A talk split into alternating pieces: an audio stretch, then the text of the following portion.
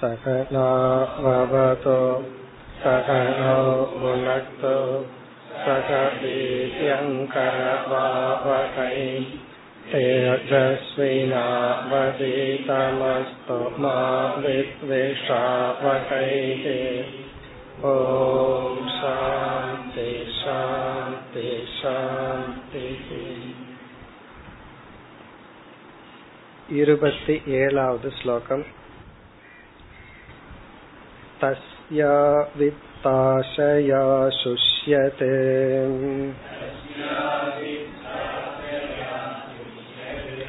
वक्त्राया दीनचेतसः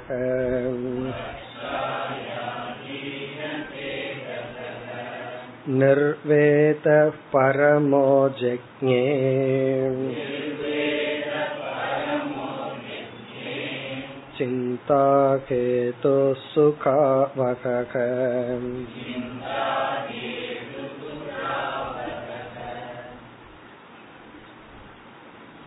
இருபத்தி இரண்டாவது ஸ்லோகத்தில் ஆரம்பித்து இந்த மூன்றாவது அத்தியாயம் முடியும் வரை நாற்பத்தி நான்காவது ஸ்லோகம் வரை அவதூது சந்நியாசி பதினேழாவது குரு பிங்களா என்கின்ற ஒரு பெண் அவளுடைய வாழ்க்கை அவளுடைய வாழ்க்கையில் நடந்த மாற்றம் பிறகு அவள் என்ன கூறினாள் என்பதை குருவாக அல்லது உபதேசமாக கூறுகின்றார். இருபத்தி இரண்டாவது ஸ்லோகத்தில் அறிமுகப்படுத்தினார். பிங்களா நாம வேஷ்யா ஆசீத் விதேக நகரே புரே.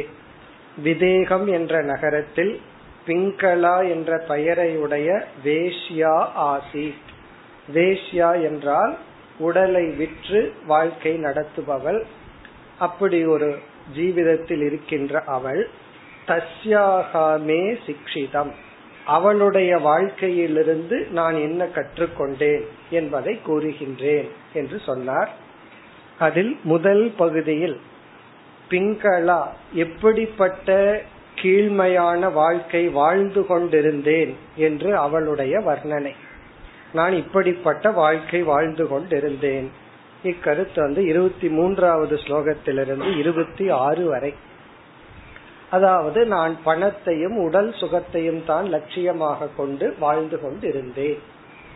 பிறகு இந்த இருபத்தி ஏழாவது ஸ்லோகத்தில் அவளுக்கு வைராகியம் வருகின்றது. என்ன காரணத்தினால் அவளுக்கு வைராகியம் ஏற்பட்டது என்றெல்லாம் இங்கு குறிப்பிடப்படவில்லை. தன்னுடைய வாழ்க்கை மிகவும் கீழானது மோசமானது என்று உணர்ந்து அவள் தன்னுடைய வாழ்க்கையை மாற்றிக் கொள்கின்றாள். அந்த வைராகியம் வந்துள்ளது என்பதுதான் இந்த ஸ்லோகத்தினுடைய சாராம்சம். இதற்கு பிறகு வருகின்ற இரண்டு ஸ்லோகங்களில் வைராகியத்தினுடைய மகிமை பேசப்படுகிறது. அதற்கு பிறகு வைராகியத்தை அடைந்த அவள் என்ன சொல்கின்றாள் அவளுடைய வாக்கியத்திலேயே நாம் பார்க்க போகின்றோம். அதைத்தான் தன்னுடைய பதினேழாவது குரு அதிலிருந்து இந்த பாடங்களை கற்றுக்கொண்டேன் என்று சொல்கின்றார். இப்ப சென்ற வகுப்பில் பார்த்தோம் ஒரு மனிதன் எப்படிப்பட்ட துஷ்டமான வாழ்க்கை வாழ்ந்திருந்தாலும் அவர்களும் மாறி தூய்மையான வாழ்க்கைக்கு வர முடியும். பிறகு வைராகியம் என்கின்ற குணம் இந்த பகுதியில் நாம் பார்க்க போகின்றோம். அதற்கு அடுத்த வேல்யூ வந்து நம்மை நாம் தான் உயர்த்தி கொள்ள வேண்டும். நம்முடைய கஷ்டத்துக்கோ நம்முடைய கீழ்மைக்கோ அல்லது நாம் செய்கின்ற தவறுக்கோ சமுதாயத்தையோ மற்றவர்கள் மீதோ பழி போடக்கூடாது. அதை நாமே எடுத்துக்கொள்ள வேண்டும். அதைத்தான் பார்க்க போகின்றோம். இந்த பிங்களா என்ன சொல்ல போகின்றால் நான் இப்படிப்பட்ட கீழ்மையான வாழ்க்கை வாழ்வதற்கு மற்றவர்கள் யாரும் காரணம் அல்ல. நான் தான் காரணம் என்று பழியை தான் எடுத்துக்கொள்ள போகின்றார். நம்ம ஏதாவது ஒரு சிறு தவறு செய்தால் கோபம் வந்துட்டாவோ உடனே நம்ம என்ன பண்றோம்? இதற்கு இவர்தான் காரணம். சூழ்நிலை தான் காரணம்னு சொல்றோம். ஆனால் இவள் யாரும் காரணம் அல்ல. என்னுடைய அறியாமை என்னுடைய மோகம் தான் காரணம். ஆகவே உன்னை நீதான் உயர்த்தி கொள்ள வேண்டும். இதெல்லாம் அவள் சொல்ல போகின்றார் இப்ப நம்ம வந்து வைராகியத்தை பற்றி பார்த்து கொண்டு இருக்கின்றோம் தஸ்யாகா வித்தாசையா சுஷ்யத்து.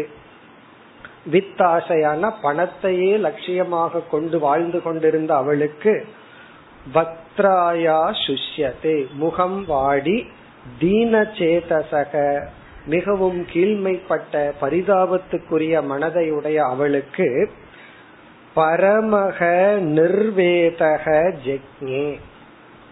இங்கு வைராகியத்திற்கு பயன்படுத்தப்படும் சொல் நிர்வேதக.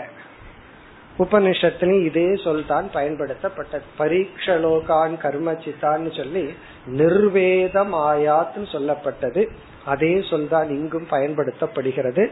தஸ்யாகா அவளுக்கு இப்படிப்பட்ட கீழான வாழ்க்கை வாழ்ந்து கொண்டிருந்த அவளுக்கு பரமக மேலான நிர்வேதக ஜெக்ஞே வைராகியமானது தோன்றியது.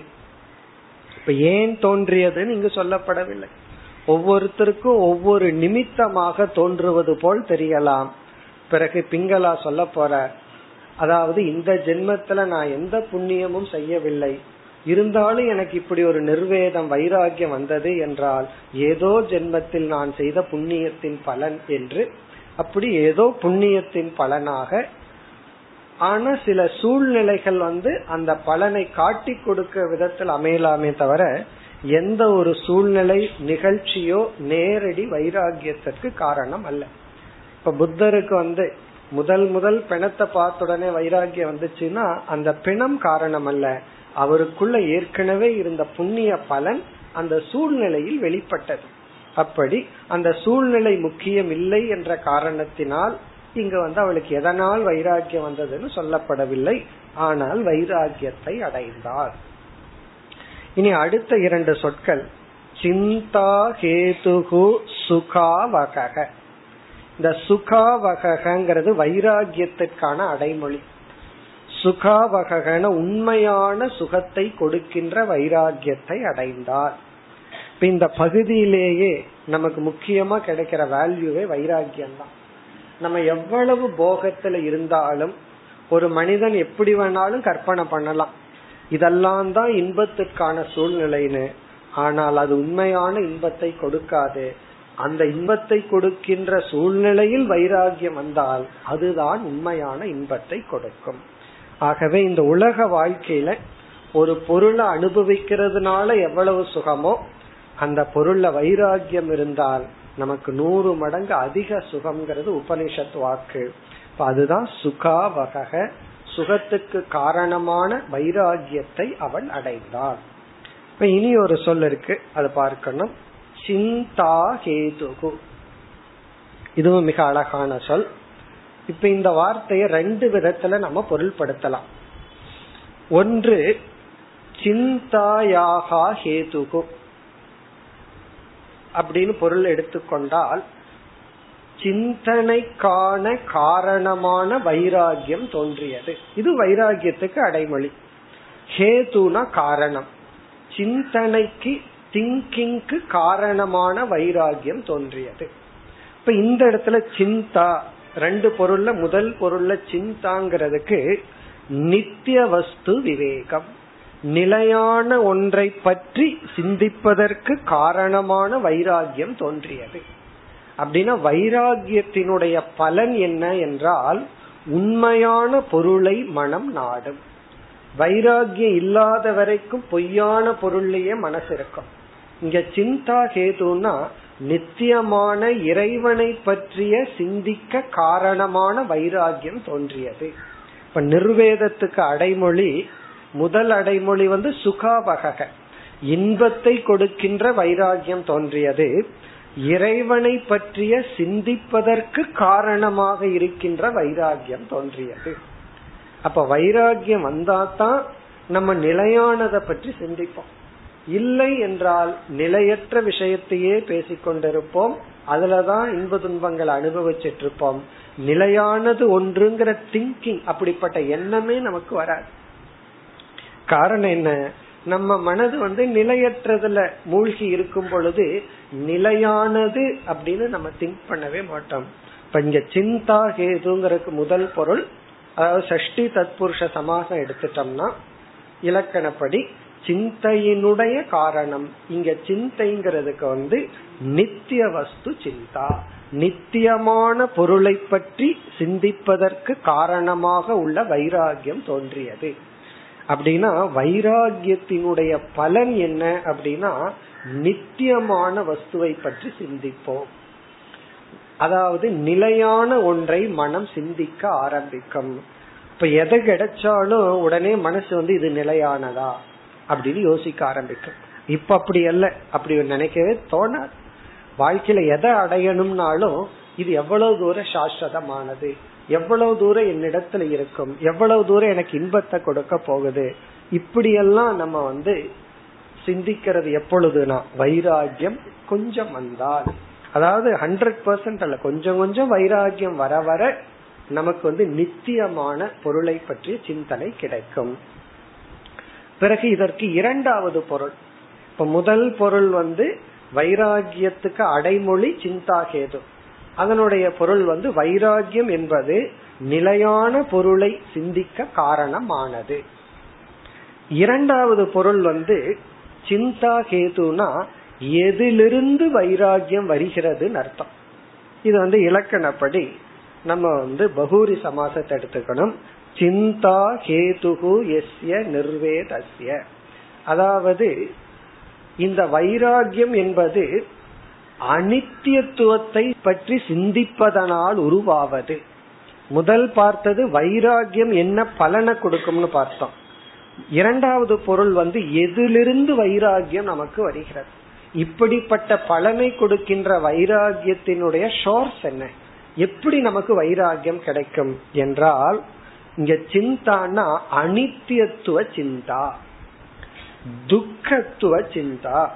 எந்தெந்த போக பொருள்கள் எல்லாம் நமக்கு இன்பத்தை கொடுத்துட்டு இருக்குமோ அதெல்லாம் துயரத்தையும் கொடுக்கும்.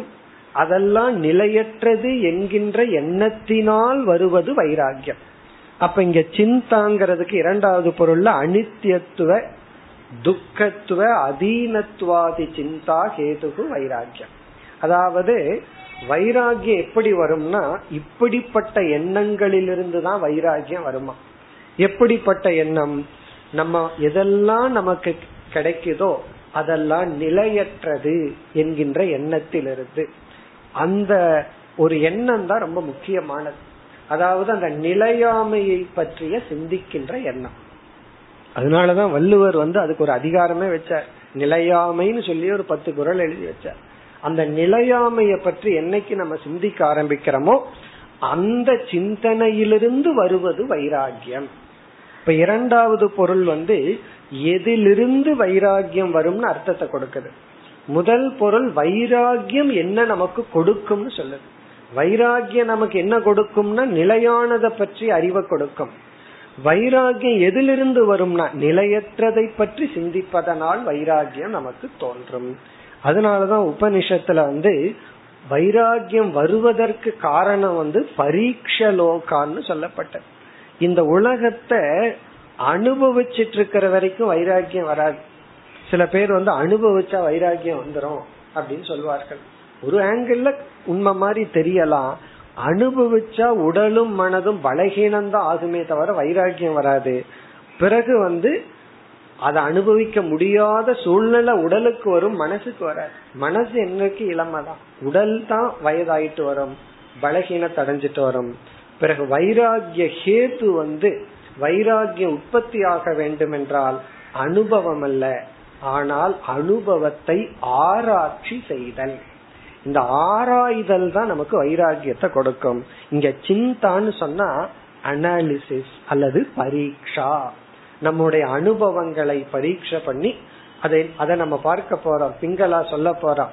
எந்த ஒரு மனிதனும் அல்லது பொருளும் அவ வந்து ஒரு எக்ஸ்டென்ட் போக போற. எந்த தேவர்களே வந்தாலும் ஒரு மனிதனுக்கு அல்லது எனக்கு நிறைவான இன்பத்தை கொடுத்து விட முடியாது.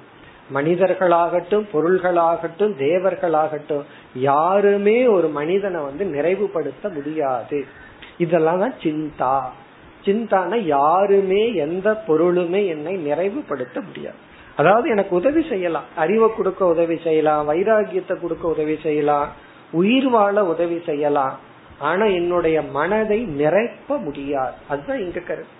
அப்படின்னா யாருமே எந்த பொருளுமே பயனில்லைன்னு அர்த்தம் அல்ல வாழ்க்கைக்கு பயன் மோக்ஷத்தினுடைய படிக்கு பயன். ஆனா நேரடியான மோட்சத்தை கொடுக்க முடியாது. ஆகவே எந்த ஒரு பொருளும் லட்சியம் அல்ல. இப்ப இங்க சிந்தா கேதுனா அனித்தியத்துவ துக்கத்துவாதி சிந்தா. நம்ம என்னென்ன போகத்தை அனுபவிச்சுட்டு இருக்கிறோமோ அதெல்லாம் நிலையற்றது ஒரு காலத்துக்கு உட்பட்டது அந்த போக பொருள் அப்படியே இருந்தாலும் அதை அனுபவிக்கிற என்னுடைய உடல் இந்திரியங்கள் பலகீனத்தை அடையும் பிறகு வந்து அது துயரத்தை கொடுக்கும் என்ற சிந்தை. இப்படிப்பட்ட சிந்தையானது வைராகியத்திற்கு காரணம். அப்படிப்பட்ட வைராகியம் அல்லது இறைவனை பற்றிய சிந்தனையை கொடுக்கின்ற வைராகியம் அல்லது உண்மையான இன்பத்தை கொடுக்கின்ற வைராகியமானது அவளுக்கு தோன்றியது. இப்ப இந்த ஸ்லோகத்துல வந்து பிங்களா என்பவள் வைராகியத்தை அடைந்தாள். எதுல வைராகியத்தை அடைந்தாள்னா அவளுடைய வாழ்க்கையிலேயே வைராகியத்தை அடைந்தாள். அவளுடைய வாழ்க்கை முறையில் வைராகியத்தை அடைந்தாள். அல்லது பணத்திலும் ஆடம்பரத்திலும் உடல் சுகத்திலும் வைராகியத்தை அடைந்தாள். இனி அடுத்த இரண்டு ஸ்லோகங்கள் வைராகியத்தினுடைய மகிமை பேசப்படுகிறது இப்படிப்பட்ட வைராகியம் அவளுக்கு கிடைத்தது. வைராகியம்ங்கிற இடத்துல நம்ம புரிஞ்சுக்க வேண்டியது போகத்தில் விருப்பம் இல்லாத மனநிலை. எப்படிப்பட்ட போகத்திலையும் ஒரு விருப்பம் இல்லாத மனநிலையை அவள் அடைந்தாள். இனி அடுத்த இரண்டு ஸ்லோகத்தை பார்ப்போம். அதுல வந்து வைராகியத்தினுடைய பெருமை பேசப்படுகிறது. இருபத்தி எட்டாவது ஸ்லோகம். तस्या निर्विन्नचित्तायाः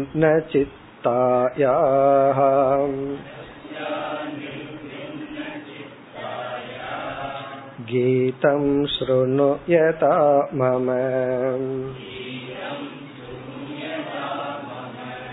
निर्वेत आशापाशानाम्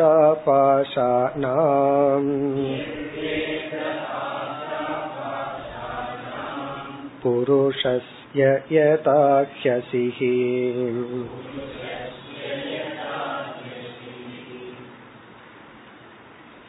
இங்கு அவதூதர் கூறுகின்றார் தஸ்யாகா அவளுடைய பிங்களா என்பவளுடைய நிர்வின்ன சித்தாயாகா நிர்வின்னம் அதுவும் வைராகியம்ங்கிறதான் பொருள் நிர்வின்ன சித்தாயாகா என்றால் வைராகியத்தை அடைந்த அவளுடைய மனதிலிருந்து கீதம் தோன்றிய சொற்கள் கீதம். அவ வைராகியத்தை அடைஞ்சு அவள் என்ன பேசினாலோ அந்த பேச்சை ஸ்ருணு யதா மம என்னிடத்திலிருந்து நீ கேள் என்று இங்க ராஜாவுக்கு அவதூதர் சொல்றார்.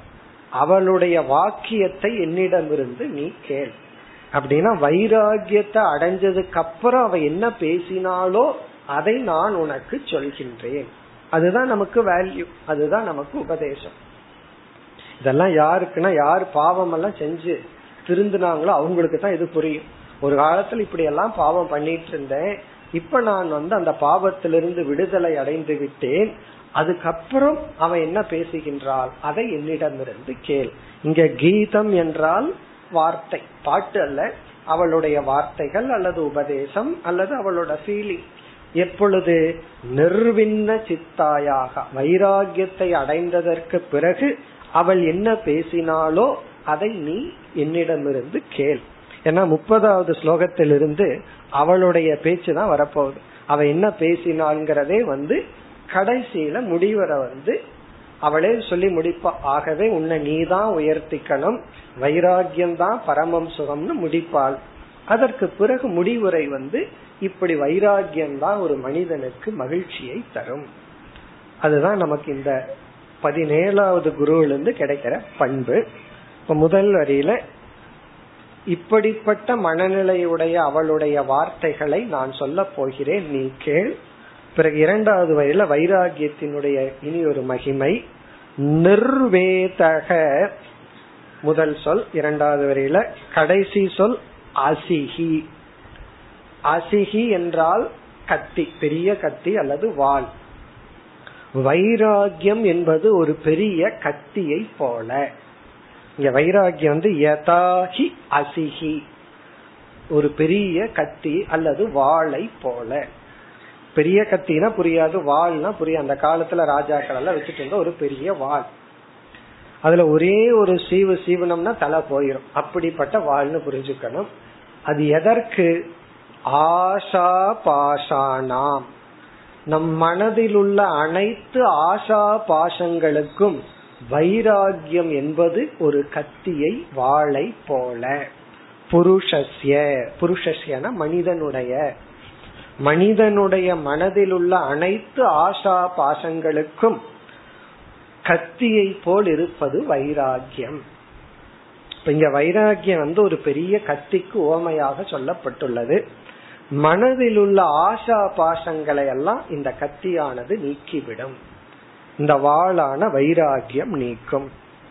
இந்த ஆஷா பாசம்ங்கிறது நமக்கு தெரிஞ்ச வார்த்தை தான் எல்லாம் ஆஷா பாசம்ங்கிறது சாஸ்திரத்துல பயன்படுத்துற வார்த்தை. இதனுடைய சாராம்சம் என்னன்னா உலக பொருள்கள் மீது நமக்குள்ள பற்று. ஆஷா பாஷத்தினுடைய சுருக்கமான பொருள் பற்று. உலக பொருள் சொல்வதை விட நமக்கு இன்பத்தை கொடுக்கின்ற பொருள்கள் மீதுள்ள பற்று. உலக பொருள் எத்தனையோ இருக்கு. எந்த பொருள் நமக்கு இன்பத்தை கொடுக்குதோ அதுலதான் நமக்கு ஆசா பாசம் எல்லாம் இருக்கும். துன்பத்தை கொடுக்கிற பொருள் மீது நமக்கு பற்று இருக்காது துன்பத்தை கொடுக்கிற பொருள் மீது வைராகியத்தை அடைய வேண்டும்னு சாஸ்திரம் சொல்லாது. காரணம் அதுல நமக்கு வந்து பற்று கிடையாது. இங்க ஆஷா பாசம் ஆஷாங்கிறதுக்கு சமஸ்கிருதத்துல வந்து ஹோப் அப்படின்னு ஒரு அர்த்தம் இருக்கு. எக்ஸ்பெக்டேஷன் எதிர்பார்ப்பு. இப்ப இந்த இடத்துல ஆஷா என்றால் பற்று. அட்டாச்மெண்ட் அந்த பொருள் இருக்கிற ஒரு பிரீத்தி அன்பு. பாசம் என்றா அந்த பற்று வந்து அதிகமாயிட்டு அத பாசம் சொல்லும் அபினிவேஷம் சொல்றதுதான் பாசம்.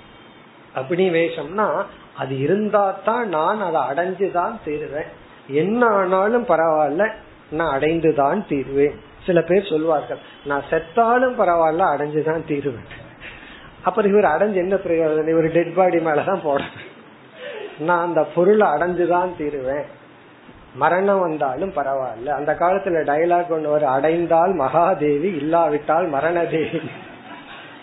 ஒன்னா மரணதேவி அடைவன் இல்ல அந்த மகாதேவி அடைவன் அந்த வீரப்பா டைலாக் வரும். அப்ப அடைஞ்சு என்ன கடைசியில டெட் பாடி மேலதான் அந்த மகாதேவிய போடணும். அந்த அதுக்கு பேரு தான் அபினிவேஷம்.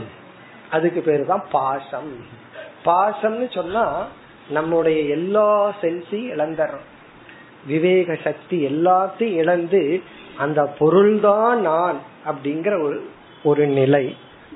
அந்த பொருள் இவருக்கு வந்ததுக்கு அப்புறம் அதுல இருந்து ஓடுவார். அது வேற விஷயம். ஆனால் அதற்கு முன்னாடி இருக்கிற ஸ்டேஜ் ஆஷாங்கிறதுக்கு இனி ஒரு பொருள் வந்து சோபனா அத்தியாசகன் சாஸ்திரத்தில் சொல்லப்படும். சோபனா அத்தியாசக. சோபனா அத்தியாசம்னா அந்த பொருள் வந்து நல்லா தான் இருக்கும் அழகா தான் இருக்கும் இன்பத்தை கொடுக்கறதா. ஆனா உண்மையிலேயே எந்த அளவுக்கு அது அழகாகவோ இன்பத்தை கொடுக்குமோ அதற்கு மேல நம்மளாக செய்யற கற்பனை. அதுக்கு இருக்கு அதுக்குன்னு ஒரு ரியாலிட்டி இருக்கு. ஆனா அதுல இல்லாதத நம்ம கற்பனை பண்ணிட்டோம் அப்படின்னா அதுக்கு பேர் சோபனா அத்தியாசக. அதனாலதான் ஒரு பொருள் ஒருத்தருக்கு ரொம்ப அட்ராக்டிவா இருக்கும். இனி ஒருவருக்கு வந்து ரொம்ப உதாசீனா இருக்கும். எனக்கு இது வேண்டும் அப்படின்னு ஒருத்தன் உட்கார்ந்துட்டு இருப்பான். இனி ஒருத்தனுக்கு வந்து அது வந்து பிடிக்காது. குழந்தைகளுக்கு வந்து அந்த கார்ட்டூன் வந்து அவ்வளவு அட்ராக்டிவா இருக்கு. பெரியவங்களுக்கு அது போர் அடிச்சிடும். குறிப்பா ஒரு அறுபது வயசுக்கு மேல இருக்கிறவங்களுக்கு அந்த கார்ட்டூன் பிடிக்காது. ஆனா அவங்களுக்கு சீரியல் ஒண்ணு இருக்கு. அந்த சீரியல் ரொம்ப அட்ராக்டிவா இருக்கு. ஏன்னா ஃபர்ஸ்ட் ஸ்டாண்டர்டு படிக்கிற குழந்தை வந்து எங்கிட்ட கம்ப்ளைண்ட் பண்ணுச்சு. என் பாட்டி சீரியல் பார்த்து போர் அடிக்கிறாங்க. கார்ட்டூன் பார்க்க விட மாட்டேங்கிறாங்க. அந்த பாட்டி எனக்கு கம்ப்ளைண்ட் அந்த குழந்தை என்ன சீரியல் பார்க்க விட மாட்டேங்குது. அப்போ ஒருத்தருக்கு வந்து அந்த சீரியல் இருக்கே அதுதான் லைஃப் எப்படித்தான் ஞாபகம் இருக்குமோ ஒவ்வொரு கேரக்டர் ஏழு எட்டு சீரியல் பார்த்து என்ன மெமரி வயசானாலும் இதெல்லாம் என்னன்னா அதுதான் அட்டாச்மெண்ட் இதுதான் சோபனா அத்தியாசம். அதுல ஏதோ ஒரு கதை இருக்கு இன்ட்ரெஸ்டா இருக்கு அது வேற விஷயம். ஆனா அதுலேயே மூழ்கி இருக்கிற அளவுக்கு ஒரு இன்பத்தை இவர்கள் கற்பனை செய்கிறார்கள். இனி ஒரு மைண்டுக்கு வந்து அது ஒரு போரிங் அது வந்து அது வந்து அது ஒதுக்கத்தக்கது இனி ஒருத்தருக்கு வந்து அவ்வளவு அட்ராக்டிவ் இதுதான் ஆஷா பாஷானா. இப்படி அதாவது வந்து நியாயமற்ற அநியாயமான ஒரு வேல்யூ ஒண்ணுக்கு நம்ம கொடுத்தோம் அப்படின்னா அதான் ஆஷா பாஷம். இதுக்கு என்ன மருந்துனா நிர்வேதக. வைராகியம்தான் இதுக்கு மருந்தே தவிர வேறொன்றும் கிடையாது. வைராகியத்தினாலதான் நம்ம இந்த பற்றிலிருந்து வெளிவர முடியும். அதாவது மனதை ரிலாக்ஸ் பண்றதுக்கு அல்லது ஒரு அறிவை அடையிறதுக்கு நம்ம டெலிவிஷன் பார்க்கிறதோ ஏதாவது தவறு கிடையாது. ஏன்னா டெலிவிஷன்ல எத்தனையோ இருக்கு. இன்ஃபர்மேஷன் சொல்வார்கள். ஏன்னா நியூஸ் பாக்கிறோம் அது ஒரு அறிவு தான் அதுக்கப்புறம் எஜுகேஷன் அதுல இருந்து சில அறிவையும் பெறலாம். என்டர்டைன்மெண்ட் இனி ஒன்று மூன்று தான் டெலிவிஷன் சொல்லுவார்கள் இன்ஃபர்மேஷன் எஜுகேஷன் என்டர்டைன்மெண்ட் சில பேர்த்துக்கு என்டர்டைன்மெண்ட் மட்டும்தான் இருக்கும். அதுதான் தவறு. அதுக்காக நம்ம பார்க்கலாம் அந்த என்டர்டெயின்மெண்ட் ஒரு லிமிட்டா இருந்துட்டா நல்லது. அத லிமிட்ட கிராஸ் பண்ணாதான் ஆஷா பாஷானம். அதுக்கு வந்து நிர்வேதக அசிகி. வைராகியம் தான் அதற்கு உபாயம். அப்ப நமக்கு மோகம் என்று ஒன்று வந்து விட்டார். ஒரு பொருளுக்கு எவ்வளவு வேல்யூ கொடுக்கணுமோ அதுக்கு மேல வேல்யூ கொடுத்துட்டா அதுக்கு பேரு மோகம். அதுக்கு பேரு ஆஷா பாஷங்கள். அதுக்கு வந்து வைராகியம் தான் சொல்யூஷன் வைராகியம் தான் அதற்கு வந்து தீர்வு. கத்தியை போல. அப்ப மனதில் இருக்கிற மோகத்திற்கு வைராகியம் தான் தீர்வு. இங்க என்ன கருத்துனா இப்படிப்பட்ட வைராகியத்தை பிங்களா என்பவள் அடைந்தாள். இனி அடுத்த ஸ்லோகத்திலும் மீண்டும் வைராகியத்தினுடைய பெருமை இருபத்தி ஒன்பது. नह्यङ्का जातनिर्वेदः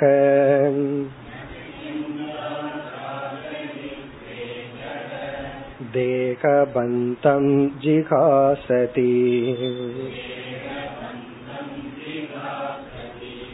यथा विज्ञानरहितः मनुजो ममता नृप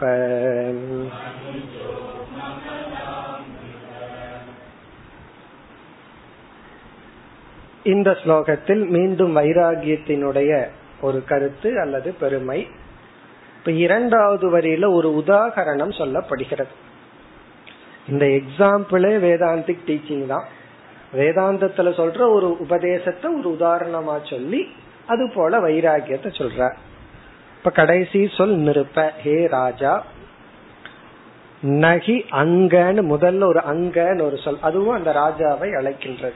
அழைக்கின்ற சொல் தான் இப்ப அவதூதர் வந்து ராஜனே அங்க அப்படின்னா அன்புக்குரியவனே என்று சொல்லி இப்ப இரண்டாவது வரியில ஒரு எக்ஸாம்பிள் சொல்றார். உதாகரணம் சொல்றார். உதாகரணம் என்னவென்றால் இப்ப என்னுடையது நான் அப்படின்னு நான் வந்து ஒரு இரண்டு சொற்களை பயன்படுத்துகின்றேன். என்னுடையது நான் அப்படின்னு இரண்டு சொல்ல பயன்படுத்துறேன். இப்ப இரண்டு சொல்லினுடைய அர்த்தம் வந்து நான்கிற அர்த்தத்தை நான் என்ன புரிஞ்சிருக்கிறேனோ அதன் அடிப்படையில தான் வரும். இப்ப என்னுடையது அப்படின்னு நான் ஒரு வார்த்தையை பயன்படுத்தி என்ன சொன்னாலும் அந்த என்னுடையதுங்கிற வார்த்தைக்கு நான் என்ன அர்த்தம் சொல்றேனோ அந்த அர்த்தம் நான்கிற சொல்லுக்கு நான் என்ன புரிஞ்சு வச்சிருக்கிறேனோ அதனுடைய அடிப்படையில தான். இப்ப இந்த இந்த தேசத்துக்கு நான் ராஜா அப்படின்னு நான்கிற சொல்லுக்குள்ள ராஜாங்கிற ஒரு ஞானம் இருந்தா இவன் என்னுடையதுங்கிறதுல என்ன சொல்லுவான்? இதெல்லாம் என்னுடைய நாடுன்னு சொல்லுவான். இப்ப என்னுடையதுங்கிறது வந்து இந்த அகமர்த்தத்தினுடைய அடிப்படையில தான் அமைகிறது.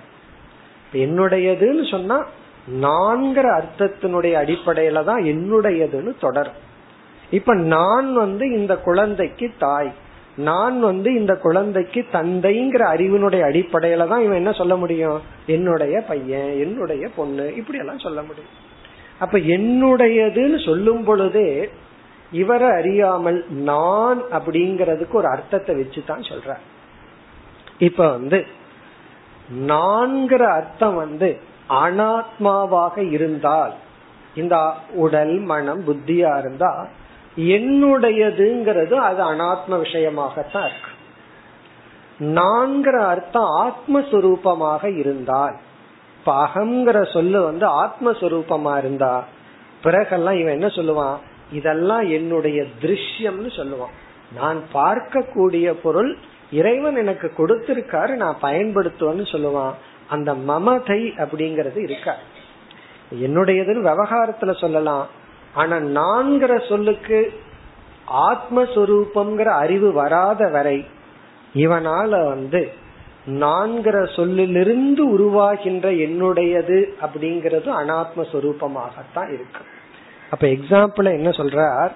இந்த நான்கிற சொல்லுக்கு ஆத்மா அப்படிங்கிற அறிவு இல்லாதவன் நாங்கிற சொல்லல ஆத்ம ஞானத்தை கொண்டு வராதவன் இடத்துல மமகாரத்தை துறக்க முடியாது.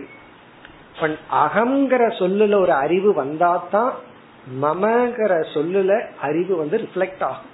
இப்ப நான்கிற சொல்லுல உனக்கு சரியான அறிவு வரலைன்னா மமங்கிற சொல்லலையும் அறிவு வராது.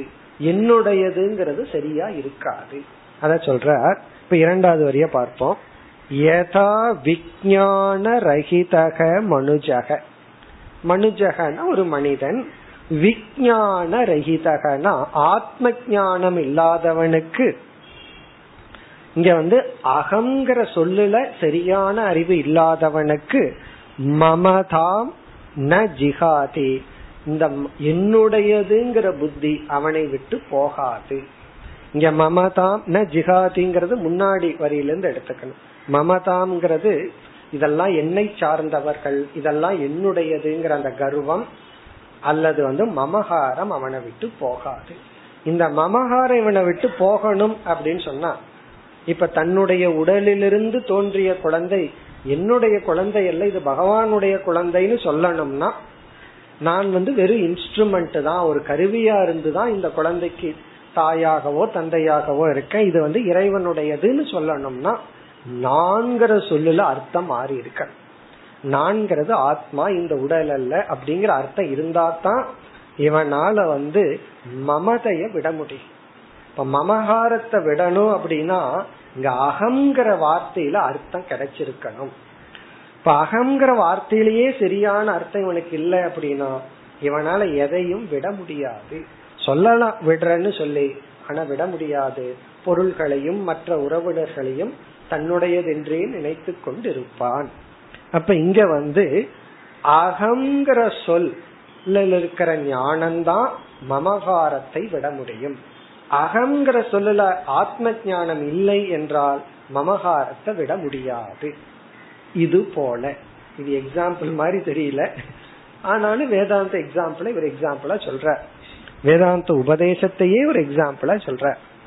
இது போல வைராகியம் என்று ஒன்று ஒருவனுக்கு வரவில்லை என்றால் ஒருத்தனுக்கு வைராகியம் என்று ஒன்று இல்லை என்றால் இவனால் தேக அபிமானத்தை விட முடியாது. வைராகியம் என்று ஒன்று இல்லை என்றால் எக்ஸாம்பிள் நான்கிற சொல்லல ஆத்ம ஞானம் இல்லை என்றால் அதுக்கு இங்க வந்து வைராகியம் இல்லை என்றால் அங்க மமதைய விட முடியாதுன்னு சொன்னார். இங்க தேக அபிமானத்தை விட முடியாது. அப்ப வைராகியம் வந்தாதான் தேக அபிமானத்தை நாம் விட முடியும். அப்படின்னா வைராகியம் எவ்வளவு பெரியது? வைராகியம் எவ்வளவு மகத்துவம் வாய்ந்தது? இப்ப தேக அபிமானத்தை விட வைப்பது வைராகியம். இப்ப அதை இப்பொழுது சுருக்கமா பார்ப்போம். நம்ம வந்து இந்த தேகத்தை ஒரே ஒரு ஸ்டெப்ல எனக்கு தேவ அபிமானத்தை நான் விட்டுறேன்னு விடுறது கஷ்டம்னு சொல்லி சாஸ்திரம் என்ன பண்ணிருக்கு இந்த தேகத்தையே அஞ்சு படியா பிடிச்சு பஞ்ச கோஷம்னு நமக்கு பிரிச்சு கொடுத்திருக்கு. எதற்கு அப்படின்னா இந்த ஒவ்வொரு கோஷத்துல இருக்கிற அபிமானத்தை நீ விட்டுட்டு வா. ஃபர்ஸ்ட் அன்னமய கோஷத்திலிருந்து வா அப்படின்னு ஆரம்பிக்கு. இப்ப எடுத்த உடனே மனதில் இருக்கிற எல்லா டிபெண்டன்ஸையும் விற்று அப்படின்னா முடியாது. முதல்ல உடம்ப அழகுபடுத்துறதுலயே உடம்பில் இருக்கிற பற்ற கொஞ்சம் விட்டு பழகு அதுக்கு அப்படியே பசிக்குவா? கொஞ்சம் வந்து பசிக்கிற பிராணமய கோஷத்தை விட்டு பழகுன்னு சொல்லி நம்ம வந்து தைத்திரிய உபநிஷத்துல எல்லாம் என்ன பண்றோம்? பஞ்ச கோஷம்னு பிரிச்சு ஒவ்வொரு கோஷத்துக்கு ஒவ்வொரு லட்சணத்தை சொல்லி ஒரு கோஷத்திலிருந்து இனி ஒரு கோஷத்துக்கு எப்படி எல்லாம் போகணும்னு சார்ட் எல்லாம் போட்டு அழகா படிச்சு நோட்ஸ் எல்லாம் வச்சு எல்லாம் பண்ணியாச்சு. இப்ப பஞ்ச கோஷத்தை படிச்சு முடிச்ச உடனே நம்ம பஞ்ச கோஷத்தை கடந்துட்டோமா அப்படிங்கிற கேள்வி வருது அதான். எனக்கு பஞ்ச கோஷத்தை படிச்சாச்சு. என்ன முதல்ல என்ன அஞ்சு கோஷம்னு நமக்கு தெரியாது. இப்பெல்லாம் தெரிஞ்சு போச்சு. அஞ்சு கோஷம்னா என்ன? ஒவ்வொரு கோஷத்தினுடைய லட்சணம் என்ன? அதுல இருந்து எப்படி அடுத்த கோஷத்துக்கு போறதுன்னு எல்லாம் நம்ம படிச்சிட்டோம். இந்த விவேகம் கோஷத்தை நம்ம கடக்க வச்சிருமா அப்படின்னா படிச்சதுக்கு அப்புறம் பார்த்தோம் அப்படின்னா அது கடக்க வச்ச மாதிரி தெரியல. இங்க ஆசிரியர் அவதூதர் என்ன சொல்றார்? இந்த பஞ்ச கோஷ விவேகம் வந்து நீ எதை கடக்கணுங்கிற ரூட்டை தான் காட்டி கொடுத்திருக்கே தவிர அதை கடக்க வைக்கிறது வைராகியம் அதான் இவர் கொடுக்கிற ஞானம். ஒரு கோஷத்திலிருந்து இனி ஒரு கோஷத்துக்கு உன்னை டிராவல் பண்ண வைக்கிறது யாருன்னா வைராகியம் தான் உன்னை கடக்க வைக்கும். விவேகம் வந்து பாதைய போட்டு கொடுக்கும். சரி அப்ப எனக்கு வைராகியம் மட்டும் போதும் விவேகம் வேண்டாம்னு சொல்லக்கூடாது. பாதையே தெரியலன்னா அப்புறம் எப்படி பயணம் பண்றது? முதல்ல எது வழியா பயணம் செய்யணுங்கிற ஞானம் நமக்கு தேவை. அப்ப சாஸ்திரம் வந்து விவேகத்தை கொடுக்கறது எதற்குனா பிரம்ம விஷயத்துல ஒண்ணுதான் பிரம்மத்தை தெரிஞ்சுக்கிறதும் பிரம்மத்தை அடையறதும் ஒண்ணு. மற்ற விஷயத்துல எல்லாம் கிடையாது. அது பாதை போட்டு கொடுக்குது. இப்படி எல்லாம் இருக்கு. உன்னுடைய அனாத்மா இந்தந்த விதத்துல விகாரப்பட்டிருக்கு. உனக்கு இங்கெல்லாம் வீக் பாயிண்ட் எல்லாம் இருக்குன்னு காட்டி கொடுக்கும். பிறகு தாண்ட வைக்கிறது யார்? அப்படின்னா வைராகியம் இப்ப அன்னமய கோஷத்துல வைராகியம் வந்துட்டா நான் அன்னமய கோஷத்தை தாண்டிட்டேன்னு அர்த்தம். பிராணமய கோஷத்துல வைராகியம் வந்தா பிராணமய கோஷத்தை தாண்டிட்டேன்னு அர்த்தம். எது பிராணமய கோஷம்னு தெரிஞ்சுக்கிறது தாண்டுவது அல்ல கிளாஸ் வந்து காட்டி கொடுக்கும். இதெல்லாம் இருக்கு எங்கெல்லாம் நீங்க வந்து ஹை ஜம்ப் பண்ணணும் அப்படின்னு காட்டி கொடுக்கும். பிறகு நம்ம என்ன பண்ணணும்? வைராகியத்துல நாம் தாண்ட வேண்டும். அதே போல மனோமய கோஷம்னா என்னென்னு காட்டி கொடுக்கும். அதுல வைராகியம் வருந்தால் நம்ம அதை தாண்டுகின்றோம். நம்ம வந்து அஞ்சு கோஷம்னு சொல்றோம். ஆனா வந்து மாறி மாறி இருப்போம். ஒரு நேரத்துல அன்னமய கோஷத்துல அபிமானமா இருப்போம். பிறகு வந்து அதை கொஞ்ச நேரம் விட்டு அடுத்த கோஷத்துக்கு வருவோம். சாப்பிட்டு முடிச்ச உடனே மறுபடியும் ஒரு மூணு மணி நேரத்துக்கு பிராணமய கோஷத்துல அபிமானம் இருக்காது. காரணம் என்ன? அங்க பிராணனுக்கு போட வேண்டிய தீனி எல்லாம் போட்டாச்சு. அதனால அது கொஞ்ச நேரம் பேசாம இருக்கும். அது உடனே அன்னமயத்துக்கு போகும் அல்லது மனோமயத்துக்கு போகும். ஓவரா பிராணன் போட்டா ஆனந்த மயத்துக்கு போயிடும் ஓவரா பிராணமயத்தை கேர் பண்ணிட்டோம்னு வச்சுக்கோமே நேர தூக்கத்துக்கு போயிடும் இப்படி எல்லாம் ஒவ்வொரு கோஷத்திலயும் மைண்ட் போய் போய் வந்துட்டு இருக்கோம் இது வந்து ஒரு அளவுக்கு தான் நம்ம சொல்றோம். கிராஜுவலா ஒவ்வொரு கோஷத்தை கடக்கிறதுங்கிறது நமக்கு வைராகியத்தை அடைதல். அப்ப இங்க என்ன ஒரு புதிய அறிவு நமக்கு கொடுக்கிறாருன்னா இந்த தேக அபிமானத்தை விடுதல் அப்படிங்கிறது தேகத்தை பற்றிய ஞானத்தினாலேயோ விசாரத்தினாலேயோ அல்ல தேகத்துல நமக்கு வர வைராகியத்தினால் அப்படின்னா தேகம் கொடுக்கிற இன்பத்துக்கு அடிமையாக கூடாது. அந்த இன்பம் நமக்கு சித்த சுத்திய கொடுக்கலாம் மனசை அமைதிப்படுத்தலாம் மனசை ரெடி பண்ணலாம். ஆனால் அதற்கு அடிமையாக கூடாது. அதைத்தான் கூறுகின்றார். நகி அஜாத நிர்வேதக அஜாத நிர்வேதகன வைராகியத்தை அடையாதவனுக்கு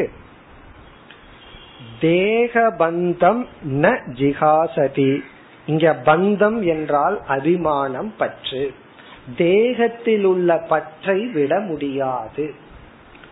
அஜாத நிர்வேதக அஜாத நிர்வேதகன வைராகியத்தை அடையாதவன் தேக பந்தத்தை தேகத்தில் உள்ள அபிமானத்தை ந ஜிகாசதி அவனால் விட முடியாது. எது போலனா? விஜயான ரஹிதக யதா. ஆத்ம ஞானம் இல்லாதவனுக்கு மமதாம் ந ஜிகாசதி எப்படி என்னுடையதுன்னு சொல்லி அனாத்ம விஷயத்தில் இருக்கிற மமதாவை விட முடியாதோ மமகாரத்தை விட முடியாதோ காரணம் என்னன்னா இவனுக்கு தான்கிற சொல்லல அறிவில்லை. அதுபோல வைராகியத்தை அடையாதவனால் சரீரத்தின் மீதுள்ள பற்றை பந்தத்தை அபிமானத்தை விட முடியாது. பிறகு வேறொரு இடத்துலயும் உபனிஷத் சொல்லும் எல்லா விதமான துக்கத்துக்கும் காரணம் சரீர அபிமானம் தான் அஷரீரகும் வாவசந்தம் ந பிரியா பிரியே ஸ்பிருஷதக.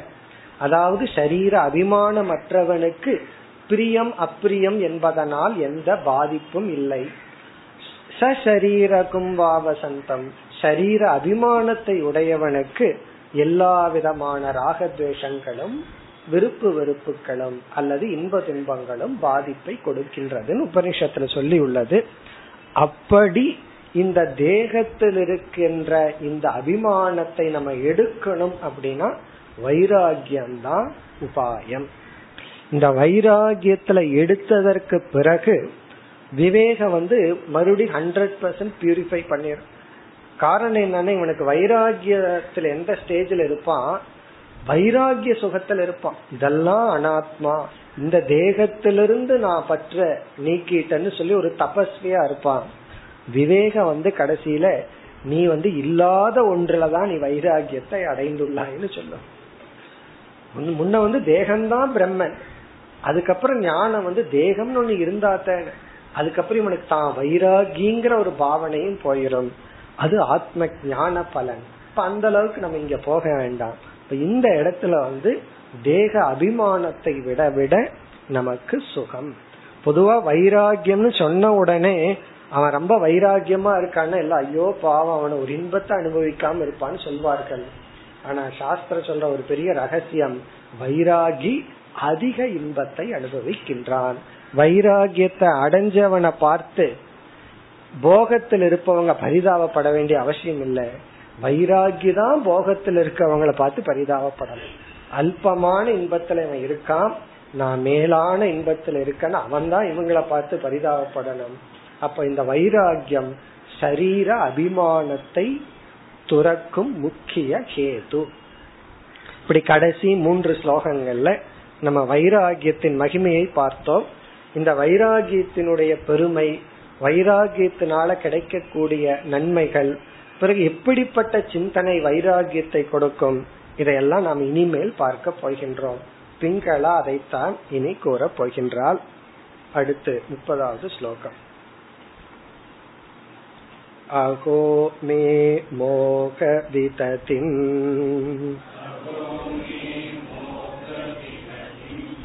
पश्यता विजितात्मनः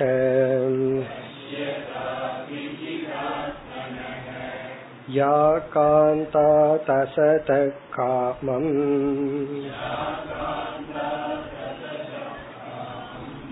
कामये येन बालिशा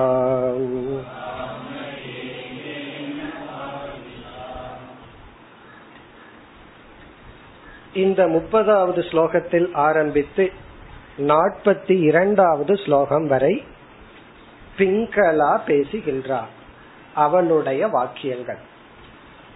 கடைசி இரண்டு ஸ்லோகம் நாற்பத்தி மூன்று நாற்பத்தி நாலுல மீண்டும் அவதூதர் வந்து இந்த விசாரத்தை நிறைவு செய்வார். இதெல்லாம் இனி பிங்களாவினுடைய வாக்கியம்.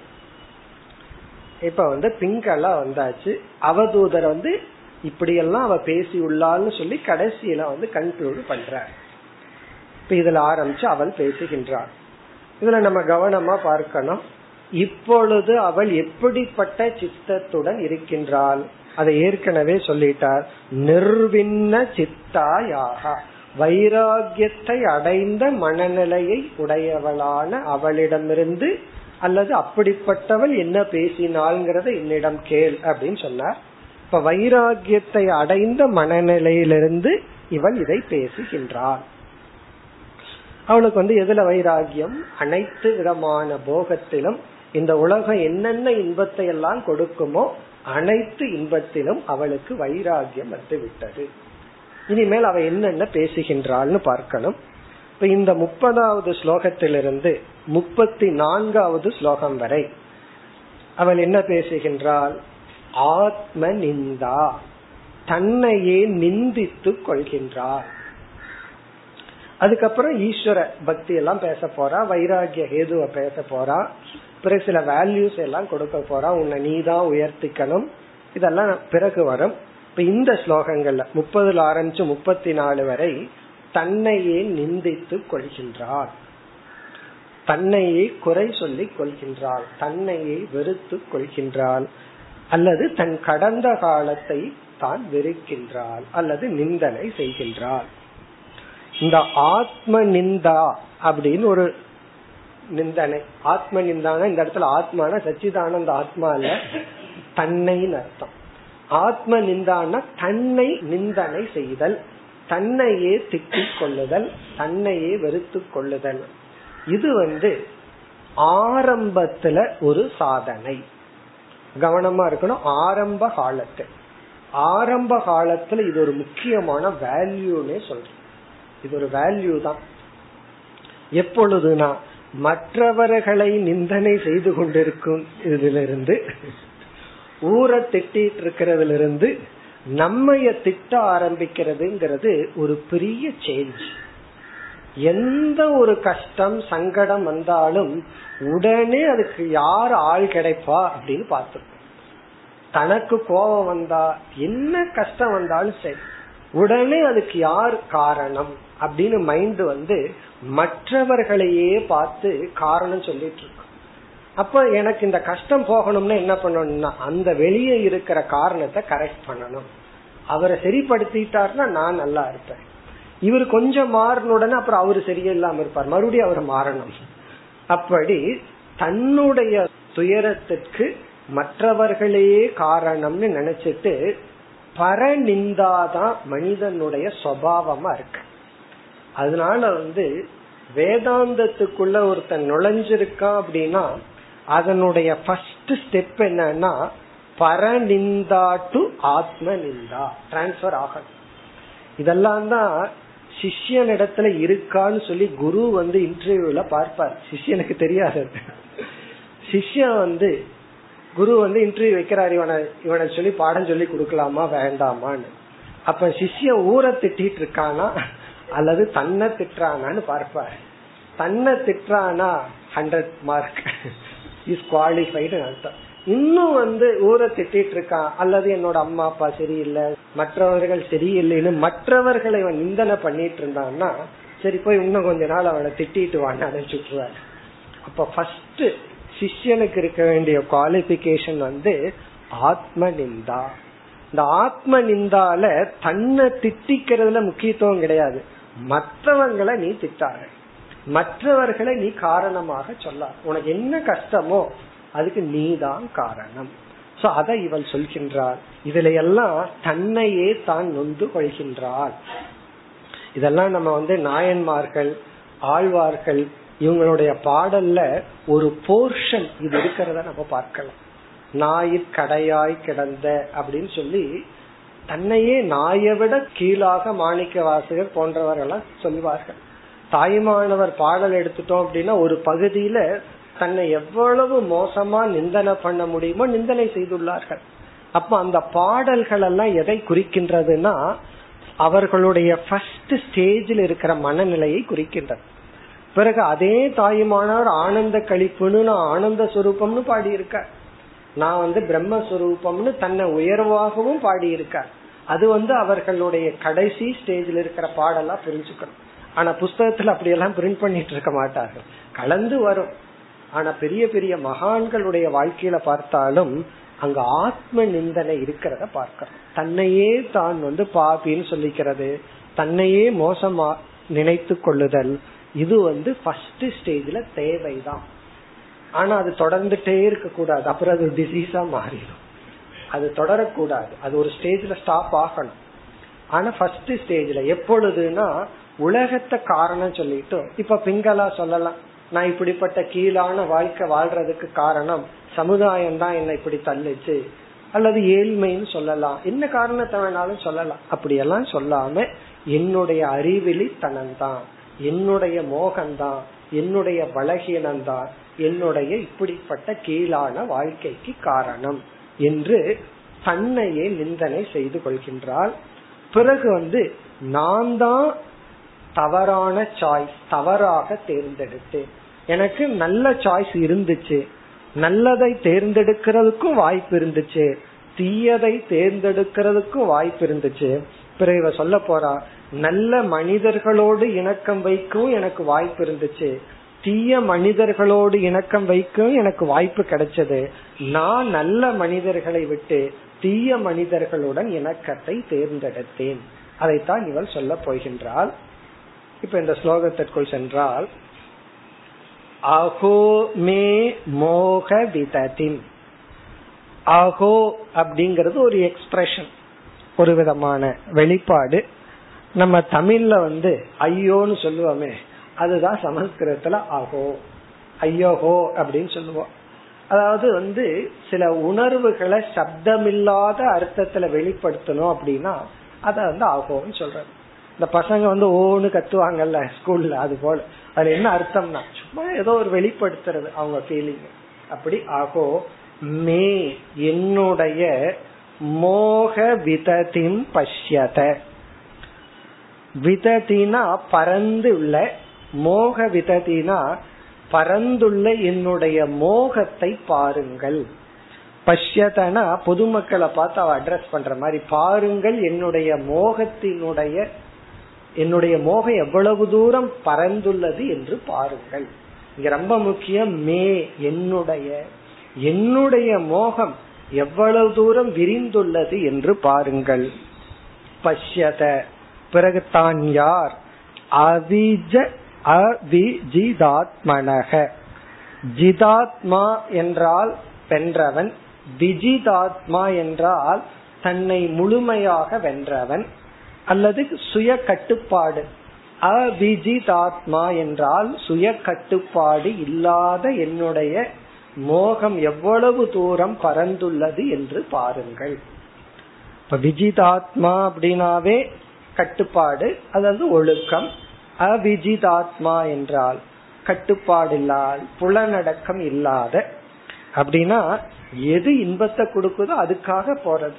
அங்க வந்து டிஸ்கிரிமினேஷனோட பிரிச்சு பார்த்து இது நல்லது இது தீயதுன்னு எல்லாம் பார்க்காம வெறும் இன்பத்தை கொடுக்கறதுலயே சென்ற சுய கட்டுப்பாடு இல்லாத என்னுடைய மோகத்தினுடைய பரப்பளவை பாருங்கள்.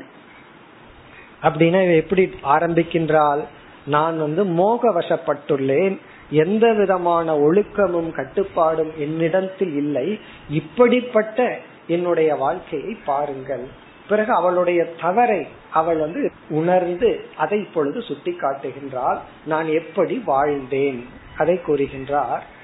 யா காந்தாத் அசதக காமம் காமையே ஏன பாலிஷா. பாலிஷா என்றால் குழந்தைத்தனமான அதாவது அறிவில்லாத மூடத்தனமான நான். யா பாலிஷா எப்படிப்பட்ட நான்?